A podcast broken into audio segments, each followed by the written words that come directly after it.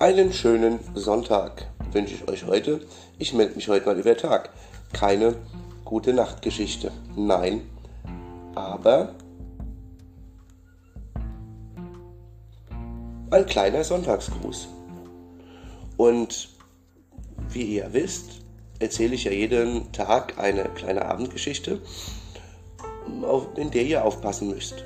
Die Rolli-Schule, die wird kommen heute Abend lasst euch überraschen, was es heute Abend gibt. Aber jetzt erstmal allgemein gefragt, wie war denn eure Woche? Oder was erwartet ihr vom Mai? Diese Frage stelle ich euch heute. Und ich gehe heute nochmal so einem Thema auf den Grund, ähm, dass ich immer gefragt wurde, warum ist das so? Ja, was ist denn wie? Warum ist was überhaupt wie?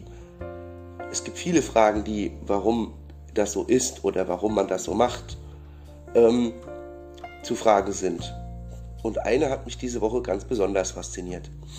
Immer diese Frage, bin ich verrückt? Was bedeutet denn verrückt? Wir sagen das manchmal zu Menschen, die vielleicht bunt und anders gekleidet sind als du und ich. Wir sagen das vielleicht zu Menschen, die Sachen machen wie Fallschirmspringen. Du bist doch verrückt, wenn du mit dem Fallschirm aus dem Flugzeug springst, sagen wir zum Beispiel. Oder wenn jemand eine ganz ausgefallene Idee zum Malen hat, ein Bild zu malen oder eine Geschichte zu schreiben. Du bist doch verrückt, das kannst du doch nie so machen, sagen wir dann. Eigentlich ist das ein weitläufiges Wort, ein tägliches Gebrauchswort, sage ich ganz gerne, so wie wir zum Beispiel jeden Morgen Guten Morgen oder jeden Abend Gute Nacht sagen.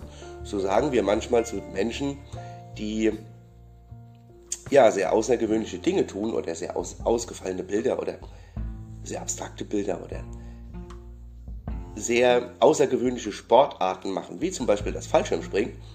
Zu diesen Menschen sagen wir, du bist doch verrückt.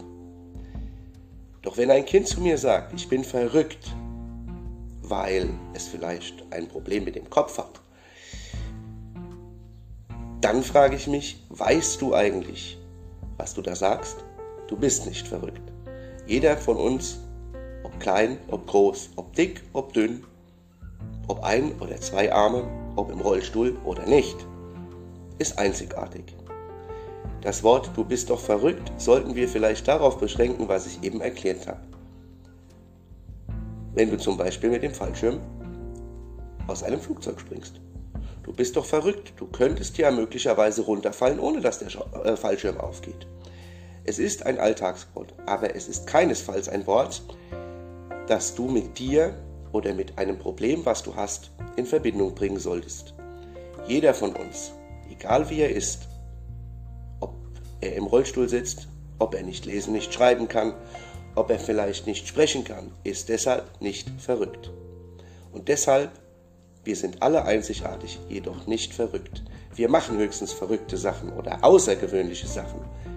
Also gewöhnt euch an, das Wort verrückt gehört zwar in unseren Sprachgebrauch, aber eben keinesfalls zu einer Beeinträchtigung oder generell zu Menschen, die vielleicht anders sind wie du und ich.